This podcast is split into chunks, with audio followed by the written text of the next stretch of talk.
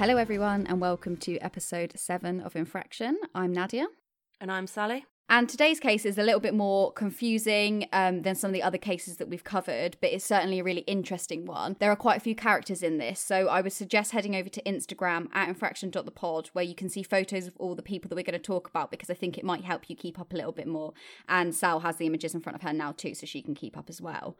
Um, I'm going to first of all say that most of the information I got for this episode came from the documentary series Evil Genius. It's on Netflix.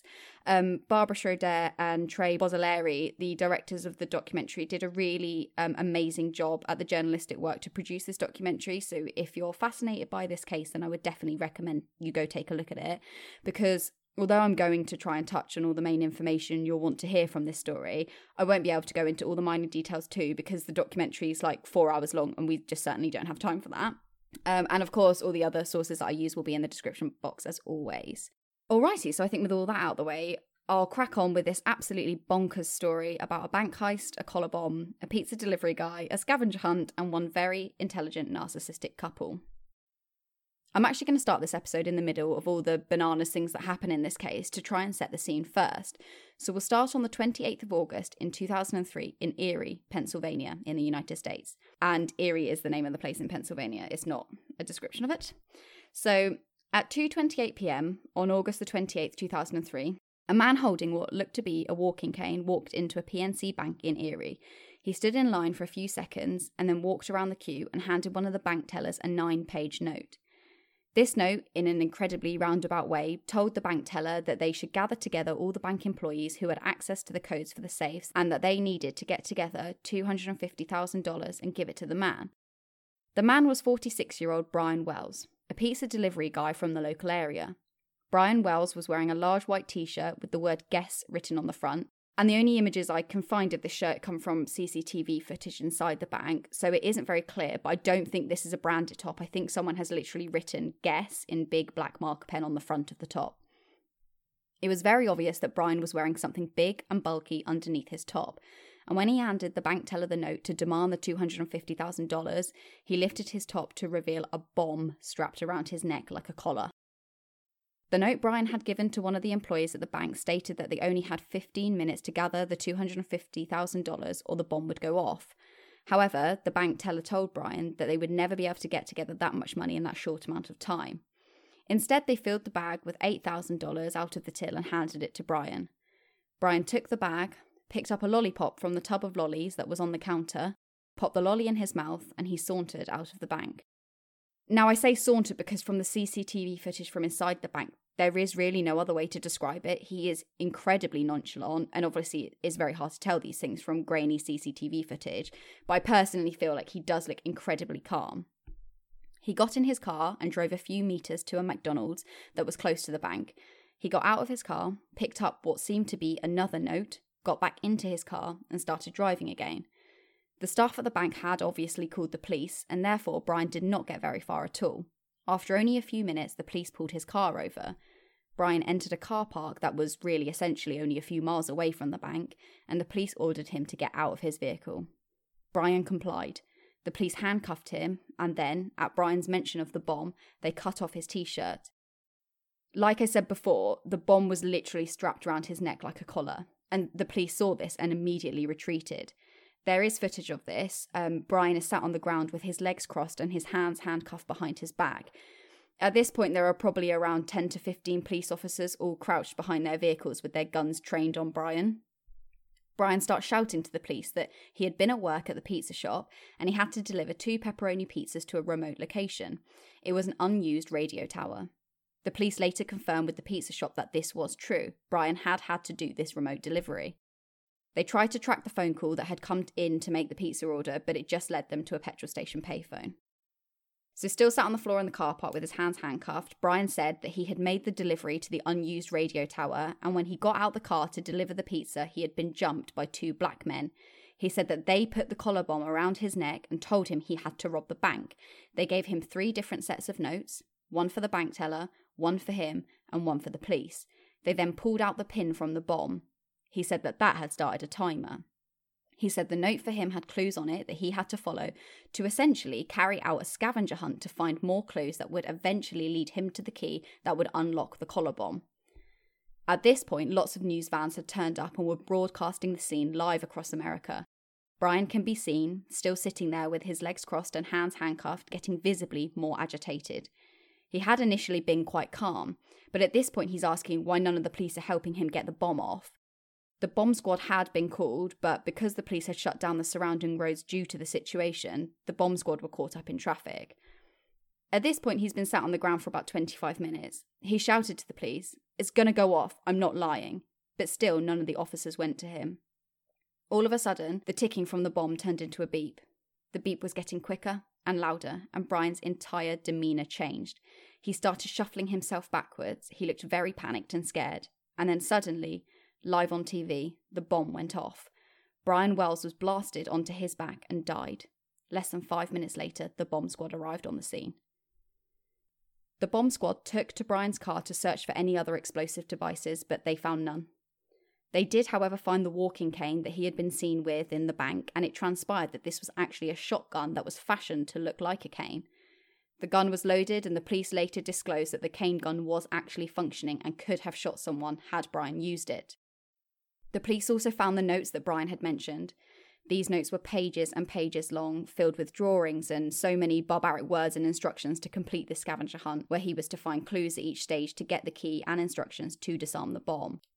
The police at this point had literally no idea if Brian's story about being a hostage was true or not, or whether or not he was an accomplice to this bank heist, but they thought the answer might be in the scavenger hunt, so they took the clues and they started following them. At this point, the police all split up, so this next bit is happening all within the sort of few hours straight after Brian's death. The first team of officers started following the scavenger hunt clues. The first place they came to was a traffic light at an intersection. This traffic light had been drawn next to one of the clues and was actually pretty close to where they were. Um, they were quite certain that Brian had been on his way to this spot when the police had pulled him over. The police got out at the traffic lights, and um, to the side of the road was a coffee jar. Inside this jar was another note which gave directions to the next location. The police followed the instructions there, and they saw a tree that had some orange tape attached to it. The police walked over to the tree, and just past the tree were fields. Driving along one of the fields was a blue minivan. When the driver of the minivan saw the police cars, he stopped the vehicle and sat there. The police started approaching him, and the driver of the van immediately turned the vehicle around and drove away. Unfortunately, because of how far away the van was, the police lost the vehicle and the driver, but they were certain that he had been on his way to that spot where the clue had led them. Presumably, at this point, they thought that this man was also involved in the heist. Over at Brian's house, another team of police officers were searching his premises to see if they could find any evidence that linked him to the bomb or the bank heist. They didn't find anything. Back at the scene, the police officers there had a difficult decision to make. They needed to move Brian's body and they needed to remove the bomb in order to inspect it, as they felt this was a solid piece of evidence that might give them a clue as to who the bomb maker had been. Unfortunately, they didn't know if the bomb was booby trapped or not, and there was no way of knowing without inspecting it. They were worried that trying to remove the bomb would set off a trap that would cause a second explosion. So, shockingly, the police made the decision to decapitate Brian Wells in the car park in order to remove the bomb from his neck. Oh my god. The police officer who had given the order to remove Brian's head later said in an interview that the individuals who performed the decapitation did try to do so with as much respect as possible. But of course, unfortunately, this was incredibly difficult for Brian's family. And it also meant that they couldn't hold an open casket funeral for him, which is something Brian's mother really wanted to do. Oh, and I should actually also mention that Brian's family found out about his death by watching the news. Nobody had informed them of the situation that had happened, which, I mean, regardless of whether he was involved in this plot or not, and I must stress that his family have always stated they believe he had zero involvement. But either way, like it's very harrowing that his family had to find out about his death in such an impersonal way by essentially watching his public execution on the news. During all this, another team of police officers had gone to that unused radio tower where Brian had gone to deliver the pizzas, and they found a fair bit of evidence there. They found tyre impressions from Brian's vehicle in the sandy ground, an impression of his shoe in the ground, and next to that, there was obvious signs on the floor that there had been a scuffle or a struggle. Are you with me so far? Does that need recapping? No, that all makes sense. So, three days later, on the 31st of August 2003, Robert Pinetti, a friend and co worker of Brian's, was found dead in his home. There was no clear cause of death, The police were meant to have interviewed Robert about Brian's death, but Robert changed the date to the following Monday because he had a shift at the pizza shop and he didn't want to miss it. So, unfortunately, because of Robert's untimely death, the police never did get to interview him about Brian's death. At this particular point in the investigation, the police were working with three theories. The first theory was that Brian Wells committed this robbery alone. And to me, this theory just seems unlikely because if Brian did this alone, he wouldn't strap a live bomb to his neck. He would have the keys to the bomb and he wouldn't undertake a scavenger hunt to try and find the instructions to disarm the bomb if he was the mastermind behind the entire thing. Um, the second theory was that Brian had been abducted, had the bomb put on him against his will, and was told to rob the bank and return, or that the bomb would go off. And the third theory was that Brian Wells and Robert Pinetti, so that's the guy who they found dead in his home three days after the heist, the theory was they'd planned the robbery together and that it had all gone horribly wrong. And that when Brian died, Robert either intentionally or unintentionally took some kind of overdose that resulted in his death as well. Later on in the investigation, the autopsy results for Robert Pinetti did conclude that he had died of an overdose. Of course, it was unclear if it was accidental or suicidal, but the police were working with a theory that maybe the drugs were administered by somebody else. The police in this investigation looked into a lot of individuals. They looked at other people who had worked at the pizza shop and also looked into prostitutes and pimps that Brian Wells had had involvement with. Um, I don't really think that we have time to go into a lot of detail about it here, but for, for, basically everyone they looked into as to having some kind of involvement in this crime either had an alibi or were cleared as a suspect for other reasons. The police, now grasping at thin air for some kind of break in this case, released to the media the photos of the collar bomb and the cane shotgun, as well as an FBI profile of an individual they thought people might recognise as having involvement in this crime. The profile described a handyman who probably collects or makes weapons of war. This individual is patient, deceptive, and secretive. Being in control is important for him. Although the bomb itself was very unique um, in the fact that it had this sort of collar like function, the makeup of it was actually quite generic. It was just two pipe bombs and two kitchen timers. All over the bomb, words, symbols, and notes warning of booby traps were scrawled. There was a plastic phone that said it would be set off by someone phoning the device, but this was actually fake. There was a second pin in the bomb that, if it had been pulled out, would actually have given Brian an extra hour. The police also released to the public a copy of notes that Brian had had on him on the day of the bank robbery. It looks like the note had been typed on a typewriter and then someone had traced these words with a pen and paper, so handwriting analysis couldn't be used. The police decided that the scavenger hunt had just been a red herring. They tested out the route in the same conditions, so the same time of day, the same weather conditions, that kind of thing. And the police said that Brian would not have been able to finish the hunt in the allocated time before the bomb went off. When looking at this, I kind of thought, well, maybe one of the clues in one of the hiding places on the hunt might have been a clue to tell him to remove the second pin to give him an extra hour to complete the hunt, but I don't really know if I'm reading into it too much. Either way, the police concluded that regardless of whether Brian Wells was involved in the bank heist or not, he was definitely the victim of murder. Where the bank was located was right on an interstate. If you went 20 minutes one way, you'd end up in Ohio, or 20 minutes the other way, you'd end up in New York. So the theory was if you were going to rob this bank, the smartest thing to do would be to rob it, change vehicles at the interstate, drive into Ohio or New York, and you could just disappear. Um, this was obvious to almost everyone, and because of this, the police concluded that Brian's death was another motive in this crime. They didn't believe that the bomb had accidentally gone off. They believed it was always supposed to kill Brian.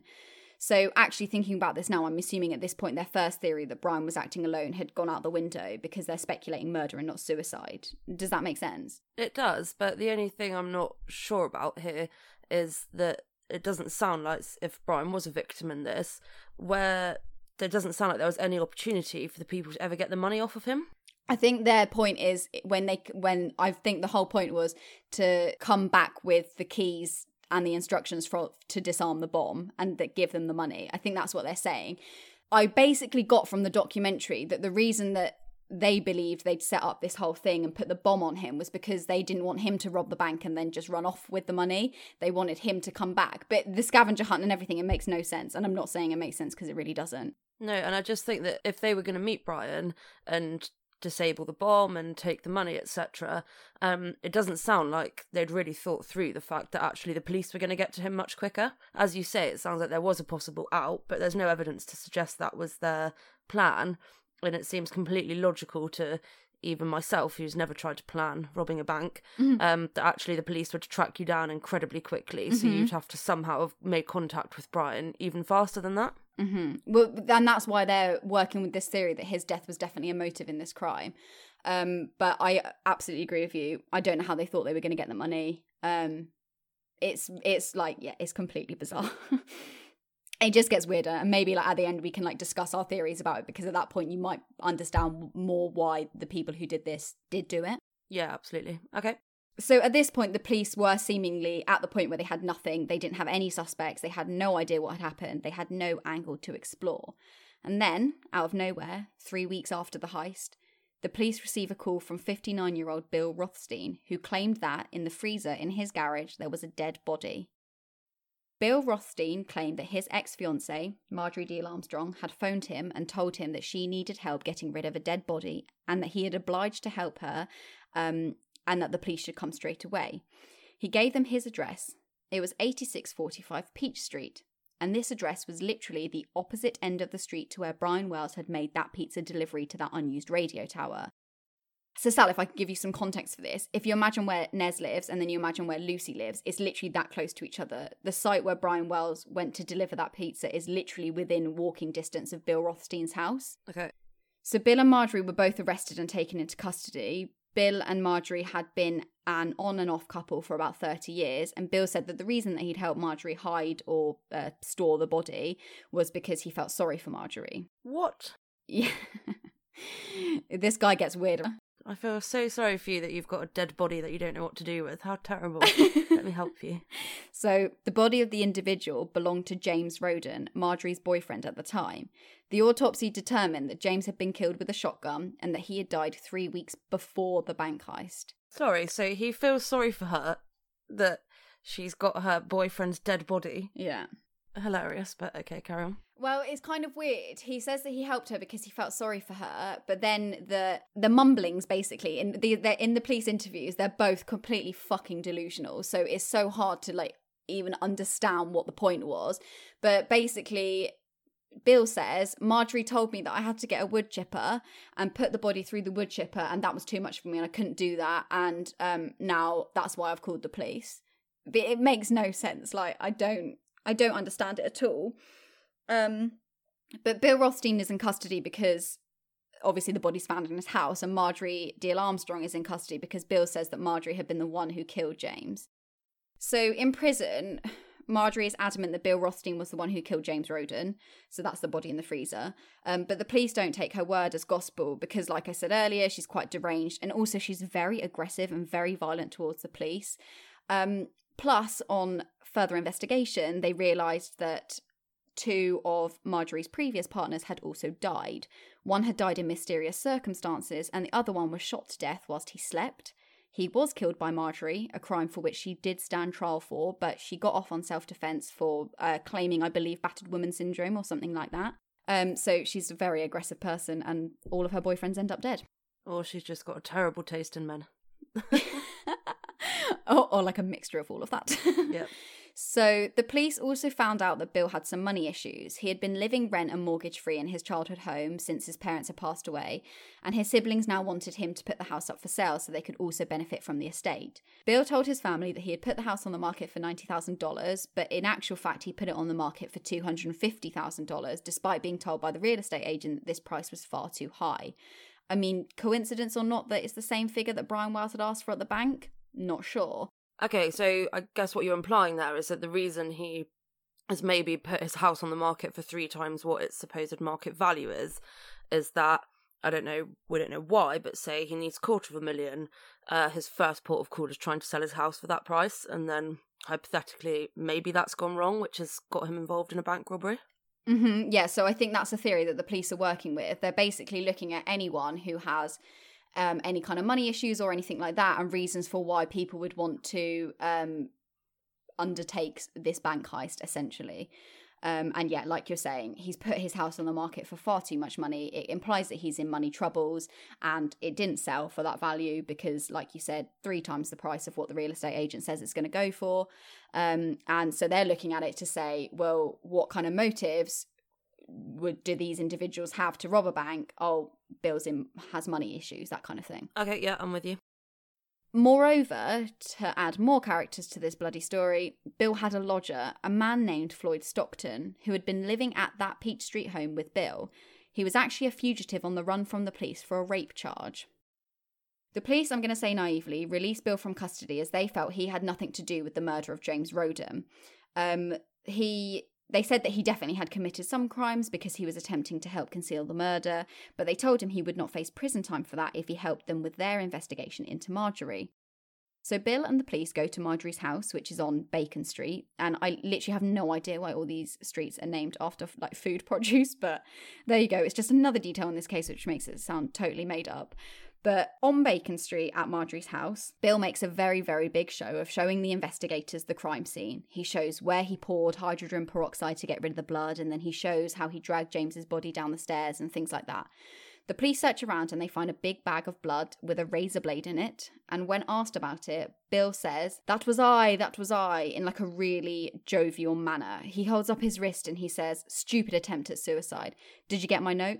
Nobody got my note, huh? Did you get my note? It's three pages. Like, and this is literally how he is. He's so freaking jovial about everything. And then, like, another police officer says, like, yeah, we did get your note. We found it in your desk. And he's looking really uncomfortable. And the note which Bill is referring to reads, Police, underlined. One, this has nothing to do with the Wells case. Two, the body in the freezer in the garage is Jim Roden. Three, I did not kill him nor participate in his death. Four, my apologies to those who cared for or about me. I am sorry that I let them down. 5. I'm sorry to leave you this mess. Bill Rothstein. And when asked why he said that this had nothing to do with the Brian's Wells case, he's just like very casually remarks that he didn't want the police wasting their time trying to figure out if it was connected or not, which, I mean, come on.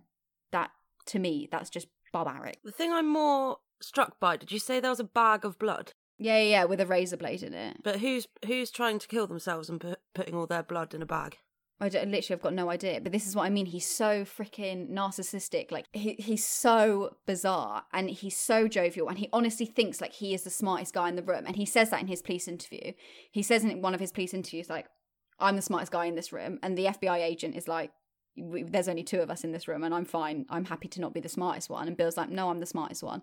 And this is what I mean, like going to this crime scene and literally saying, this is where I dragged a body down the stairs. This is where I poured hydrogen peroxide to try and cover up evidence of a murder.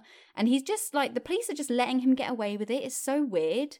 Yeah, but I suppose all of those things in theory, linked to just hiding a body at this point, don't they, and cleaning up a crime scene. And I suppose, as you've mm-hmm. said mm. before, they've acknowledged he's committed those crimes.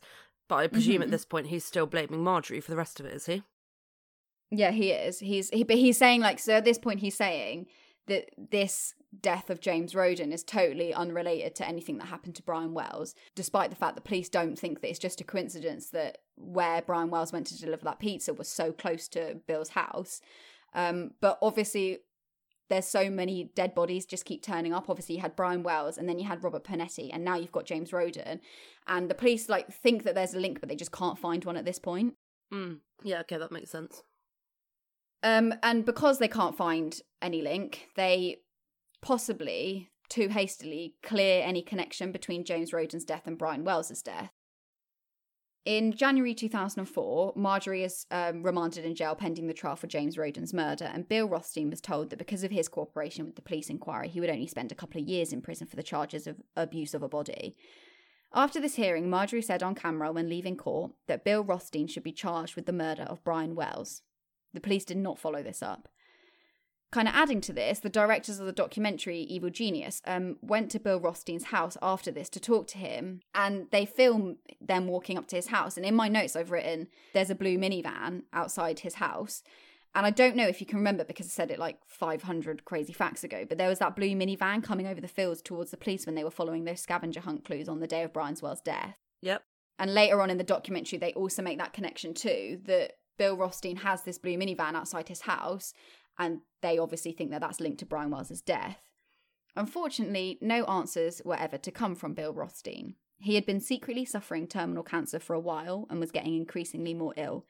During his final days, one of the FBI agents went to see him in hospital. He said to Bill Rothstein, Were you involved in the Brian Wells case? Don't take this with you. Cleanse your soul. And in the air with his finger, Bill drew the letter N and then drew the letter O, and he died four days later. After Bill's death, Marjorie, from behind bars, openly admitted to killing James Roden.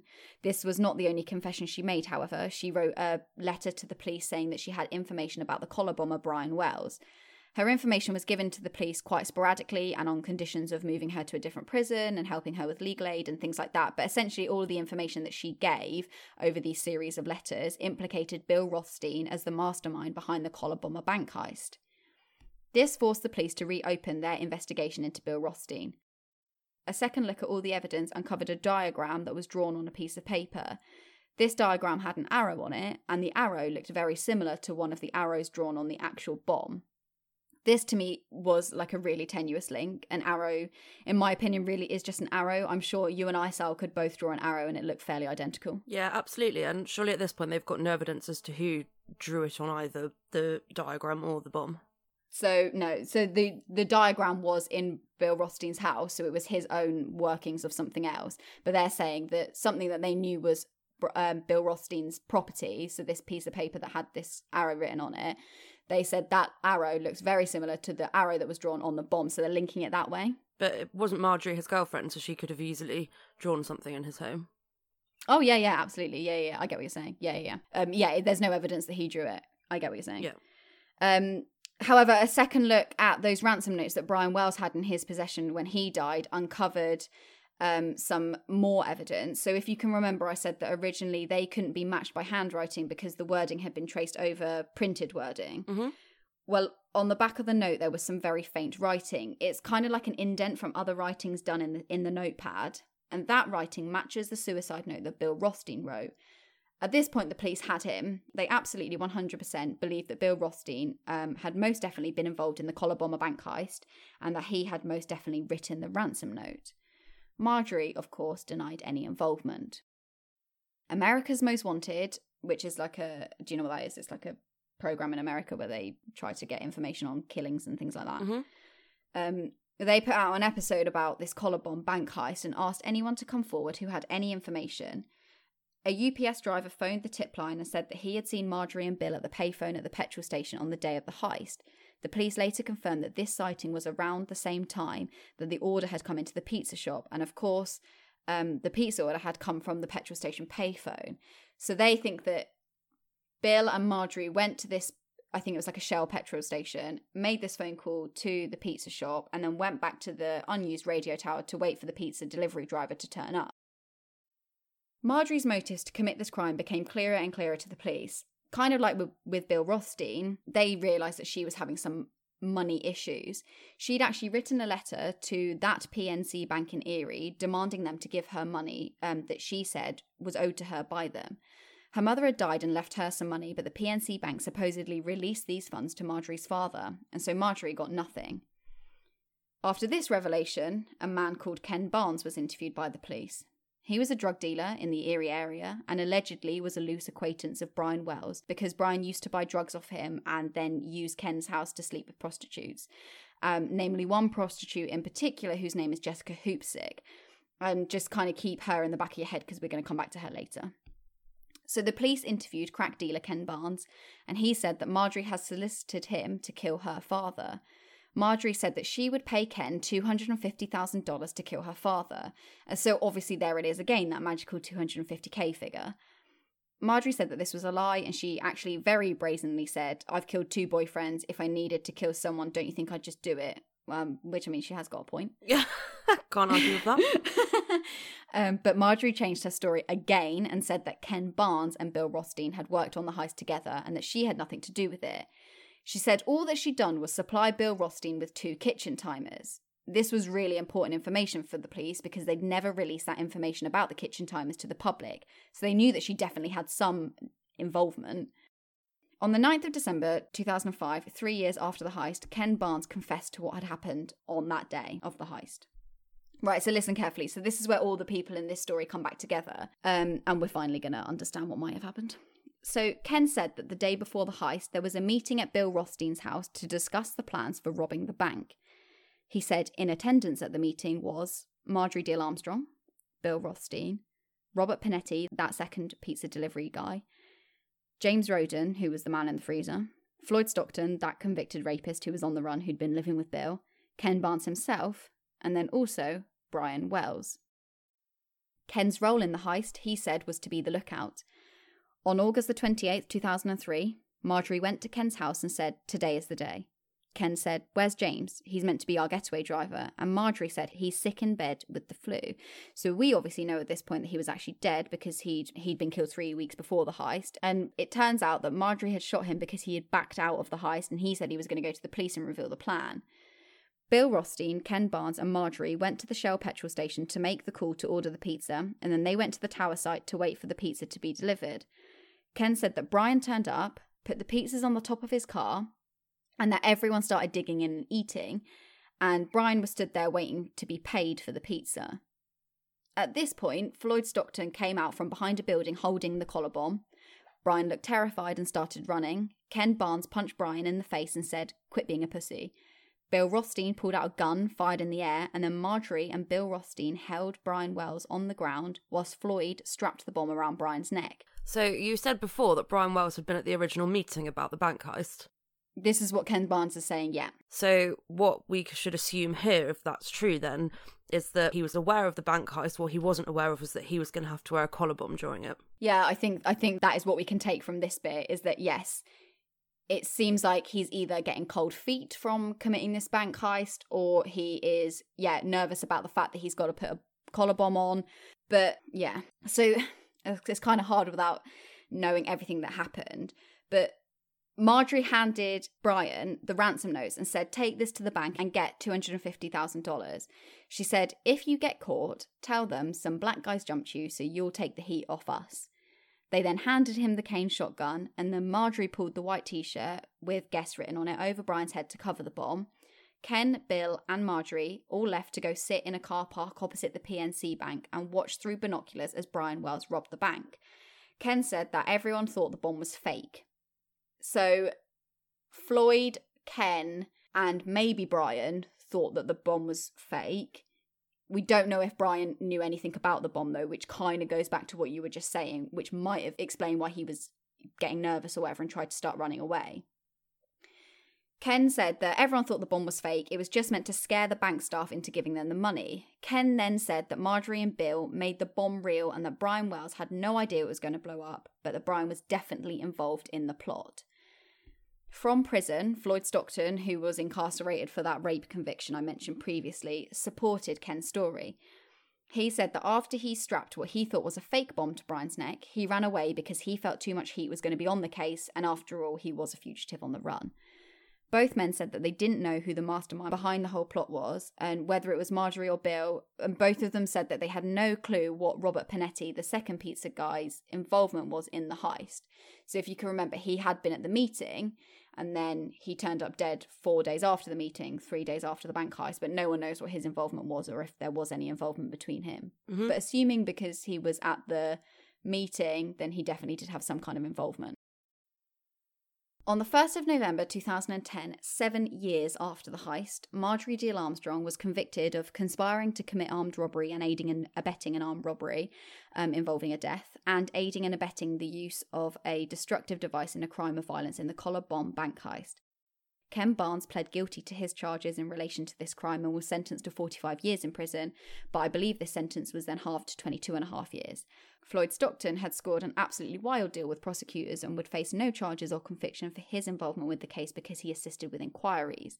Bill Rothstein was listed as a co conspirator, and I believe he received a posthumous conviction for his involvement in this case. Robert Pinetti was not listed as a co conspirator, and to this day his involvement in the crime is unclear. Brian Wells has also been listed as a co conspirator to the bank heist and armed robbery. Whether he's been posthumously convicted is unclear to me. Um, I'm sure that somewhere I saw that it was written, but I can't find it in any of my notes, and I can't find it on Google either because I'm I'm blocked from a lot of websites because I'm not in America. So maybe the information's out there. Um, but either way, he has been listed as a co-conspirator. After Marjorie's conviction to do with this crime, she did say that Brian Wells was an accomplice. Regardless of whether he was convicted or not, he is still listed as a co conspirator, but quite shockingly, nobody has ever been charged with the public execution of Brian Wells. Nobody ever faced any charges for his death. And this is the final bit of information for you. Uh, earlier, I asked you to keep Jessica Hoopsick in the back of your mind. She was the prostitute that Brian Wells regularly met up with. In an interview that Jessica did with the directors of Evil Genius, the documentary, Jessica said that Brian was innocent. She said that she went to Ken's house and Ken had some friends, in inverted commas, and they were planning a bank robbery. They wanted Jessica to give them a name for someone who might be a good gopher, someone who they could intimidate into robbing the bank. They said they would pay Jessica $5,000 if she provided them with a name. Jessica said she was then high for three days but needed some more drugs, so she phoned Ken and struck a deal with him that if she gave him the name of someone she knew, he would give her some crack. Jessica said, His name is Brian Wells. He's a pushover. You can use him. Jessica then set it up to take Brian round the following week to meet them all, uh, without telling him what they were meeting for. Marjorie gave Jessica $1,500 for this information. With regards to the pre robbery meeting, Jessica does not think that Brian was there that day. She said that she had been with him all day before he went to work and doesn't think it was possible for him to have gone to this meeting in between seeing her and going to work. Jessica strenuously states that Brian had nothing to do with the planning and had no idea about the heist.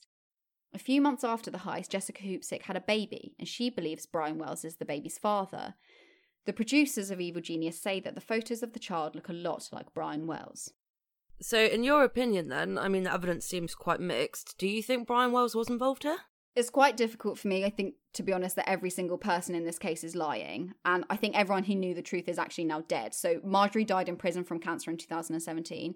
So Bill, Marjorie, and Brian, all the people with the answers, are gone. Uh, Brian is listed as a co conspirator, right? Because of this claim about the meeting of the day before the heist. This information came from Ken Barnes, but an independent eyewitness also puts Brian at Bill Rothstein's house the day before the heist because apparently Brian had pulled out of um, Bill's house in his car um, and that he'd almost hit this eyewitness. But for me, this doesn't really prove anything because I think he could quite easily have just been delivering a pizza to Bill, or this eyewitness might be mistaken because, I mean, there was so much news coverage on this case. It's not a totally wild theory that he just mistook a guy with glasses to be Brian Wells because he'd seen his face everywhere. Additionally, Marjorie testified that Brian was involved in the plot, but she definitely would say that. And my theory about this whole pre um, pre robbery meeting is that everyone who was involved wants Brian Wells to be also viewed to be involved because they then can't get the death penalty for his death if they were to be charged with it if he was a co-conspirator in the crime. Does that make sense? Yeah absolutely. And i think the other thing that i'm just thinking off the top of my head is that realistically what would be Jessica's reason to lie. Right. Okay. So this is also my theory. She is essentially saying, like, the person who I think is the dad of my child, um, like I, I set him up to do this bank robbery and then that resulted in his death and to me she has no reason to make it up so and also to do no. it so long after this investigation for all intents and purposes it was a solved investigation they listed him as a co-conspirator she didn't have to come out and out herself in this confession that really paints her in a very bad light. There is no way that she comes off well from this. She is saying that I set him up for this and he died because of it and I have his kid. So, yes, I I don't think that he's involved because of that. But then the thing I can't get out of my mind is how calm Brian is inside the bank. Like on all the CCTV footage, he just saunters around, he's sucking that lollipop. He's very calm, and if someone had just jumped you and put a bomb round your neck and you had no idea that it was going to happen, you would definitely not be that calm unless you genuinely thought it was a fake bomb, and maybe you would know that it was fake because you'd been involved in this in the heist. Um, and also on top of that, when he's on the floor in the car park, when he's handcuffed, he says he he says to the police, two guy two black guys jumped me, and that's what Marjorie told him to say supposedly in Ken's confession. And I think if you genuinely got jumped by Floyd Stockton, Ken Barnes, Marjorie, Bill, all the rest of them, and they they jumped you and they put this bomb around your neck, why would you sit on the floor and say, "Oh, two black guys did it"? To me, that doesn't because make you're sense. Terrified. Well, I kind of can reason with that though, because I think uh, you have to think when he's walking into that bank, etc. His biggest fear, whether he's showing it or not, and I mean, this is really kind of just guessing, mm. but I suppose the state of his body means it was probably quite hard to do any toxicology reports, whether he'd, I don't know, taken anything to help to or been given anything to keep him calm.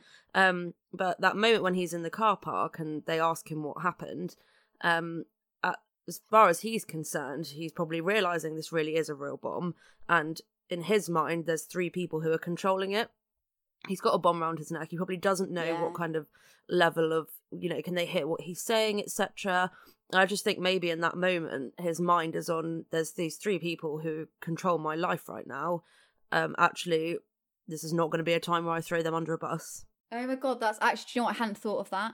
I actually think that makes a lot of sense, yeah, because he could also see that this was being broadcast on the telly. So, yeah, I guess he's not going to sit in a car park and say, these are the three people that did it in case that they do set the bomb off. That's actually an incredibly smart theory because there was that phone attached to the bomb, which we, obviously we know now was fake, but he wasn't to know that someone can detonate that remotely. Absolutely. Also, the other thing for me is that he, in Ken Barnes' confession, he says, um, Brian Wells put the pizzas on top of the car and then was waiting to get paid. Like, if he was part of the heist, why the fuck would he be waiting there to get paid for the pizza? That makes no sense. Yeah, and uh, and I just think as well, he seems slightly the odd one out in all of this, Mhm. doesn't he? He doesn't seem to have quite such a jagged past. There doesn't seem so much of a history there. Um, and if he had been involved, I mean, you you can't possibly know, but if he had been involved, and if I was him, I'd feel quite out of my depth working with those people. Yeah. And I think similar to the other person who was later shot, who got cold feet, you know, I suspect he maybe went through a similar thought process. Actually, these are some quite Mhm. serious people. I'm really not equipped to be involved in this. Um, I mean, by all means, this still sounds like the most ridiculous plan for a robbery. I still don't understand how they ever thought they were going to get the money. um, but Oh yeah, I don't think it's. I don't think it's about the money. Like I think that it is Bill Rothstein. I reckon he's the mastermind behind it. I think Marjorie's just going along with it because she gets com- some kind of like kick from it. But I think largely this this whole thing was just a plan, like a plan to prove how smart Bill Rothstein was. And I mean, it freaking worked. Like this was broadcast around every single country. Like it was breaking news in every single country, and the whole world was just watching the police kind of run around chasing their own tails, no idea what was happening. They had Bill Rothstein in custody, and he didn't even get so much as looked at for the crime, um, even when the evidence was quite clearly pointing to him. I think it was he knew he was going to die anyway. I think because obviously he had terminal cancer, and he I think my view is he knew he was going to die and he just wanted to do one last kind of like fuck you to the world and just show everyone how bloody smart he was and it worked like i think it is just genuine just complete and utter narcissism that drove this there is no way they were going to get the money from it So I would completely agree with you there if just before his death he'd confessed. But it strikes me as that, as far as he knows, this crime was never attributed to him. He died being um, an evil woman's accomplice, which is often kind of viewed as. You know, there's no notoriety to come of that, is there? The only reason now that we're here talking about him is because Marjorie tried to pin the whole thing on him. So I can understand that he might think in a delusional way that he wanted to do this big grand plan, and actually that would kind of make sense because if he was, yeah, slightly delusional, as we keep saying, then maybe actually it's feasible it was a bit flawed in the sense that he was never really going to get the money. You know, maybe he didn't really think about that, or maybe, like you say, he didn't care. Um, but it just strikes me as odd that he then never claimed that this was his work because then I don't see really people that do things like this often what they really want is fame and attention, don't they? And it seems to me that he never got that in his lifetime and couldn't possibly really have known that Marjorie would pin it all on him. Yeah and i i totally understand what you're saying. I guess from my point of view i don't think that was his motive like i think it was just for himself. I think it was so he he knew that he was like so intelligent and all the rest of it. I don't necessarily think that he ever wanted the notoriety from it. It just kind of came from it. Or maybe he did i don't know. I do know what you're saying though. Like you i'm surprised that he, he didn't confess to it because um like then no one knew that it was him and he wasn't to know that anyone was going to know that it was him And if he was if he wasn't dying, then you'd think, okay, maybe you wanted to prove it to yourself that you Mm. could do this. You didn't want to take the fall for it, which is why you've pinned it on every Yeah. man and their dog. But actually, the fact he was dying, it's hard to imagine a reason why he wouldn't just admit to it being him, unless, of course, that Yeah. was part of it, um, him wanting to prove he could Mhm. get away with it as such. But even then, it seems strange to let the whole thing bank on uh, murdering Marjorie to not give up the ghost and tell everyone that actually it was him. You'd think he might have made it a little bit more sure. No, that's what that's what I can't understand. Yeah, I that's what I really can't understand is like what I don't understand the whole confession of the James Roden thing, like the body in the freezer. I don't know if that was just like another part of trying to prove that he was smarter than the police or what. Like he knew that he wouldn't get caught, um, or he he knew that he wouldn't be convicted of it, or maybe he just didn't care because he knew he was dying. I really don't know. Um, I, I honestly like, and this is this is the thing. So many people have so many theories about this, um, and I think it'd be really interesting to hear what the listeners have to think. Um, uh, no, I just think this. Yeah, I think it was a really interesting case. Um, it's definitely one I can't wait to go away and, and read a little bit more on and hear some of those theories because absolutely there was a lot of different angles. I think you can look at this from, isn't there, from each kind of character arc um it almost sounds mm. like a hmm. movie plot doesn't it well no exactly and i think that's what's like that's what everyone said in this case that you couldn't even write this like if someone tried to write this as a story they'd be kind of laughed out of the publisher's office because it would just be like so bizarre like what a stupid plot like there's no there is like real no reason for it um but i mean if you want to go check out evil genius i definitely would advise it uh, there's a lot of things in there that i couldn't include in this episode because it would have just made it way too long and probably way more confusing. And it is difficult, obviously, when you can't see visual things and you can't put faces to names and all that kind of thing. So, definitely, if you enjoyed this, go check it out. Um, there is quite a graphic bit, though, where they do show Brian's death. So, I would just warn people of that because, I mean, for me, that was quite hard to watch. Um, but yeah, in general, like I think it would be so interesting to hear what other people think. So head over to Instagram at infraction.thepod and comment on the photos and just let us know what your theories are behind this and whether or not you think he was a co-conspirator or whether or not you think this whole thing was set up just to murder him and just to run amok of sort of like the criminal justice system and that kind of thing. Like we'd be so interested to know what everyone else thinks about this wouldn't we? The only other thing i'm just thinking so why did it take everyone else so long to come forward? I think people like Kems and Jessica etc why didn't they come forward I don't know, as soon as Bill and Marjorie had been apprehended. Um, I don't know why. I don't know why Ken didn't. I think that mainly because he was just. It's kind of the area where lots of crime and things like that happen. I think Ken knew that he would therefore be put in prison. Like, obviously, he wasn't just saying, Oh, I know about this plot. He was involved in it. And obviously, he did get, what, 45 years originally. He was convicted of 45 years. So that's a big thing to come forward and admit. Um, Jessica refused to speak to anyone about this for years, and I mean like literally years. Um, she came forward, I think, because if if you watch the documentary, you'll see like she gets put in prison for some petty crime. She's put in prison with Marjorie, and Marjorie threatens her so much and puts so much fear in her not to come forward and say what's been happening. Okay. Um, that I think then she turns around and she says, Lo, I kind of like owe this to Brian to just come forward and tell the truth. Because, I mean, like we mentioned, her confession means literally like it doesn't put her in a good light at all. I think she did it to just give a middle finger to Marjorie mm. because now Jessica's out of prison, but Marjorie's still in prison. Maybe she felt a little bit safer coming forward now, knowing that she wasn't in the same place that Marjorie was. Okay, yeah, that makes sense. So, yeah, lots of theories, lots of questions. Um, head over to Instagram and let us know what your thoughts are. Um, next week, we're going to move away from death and destruction for something a bit lighter. It's still incredibly interesting. We're going to be looking at a man dubbed the most hated man on the internet. Um, so hopefully, we'll see you next week for that one. Thank you so much for joining us. Thank you, Sal. Thank you, Nad. Thanks, girls. Right, see you next week. Bye. Bye.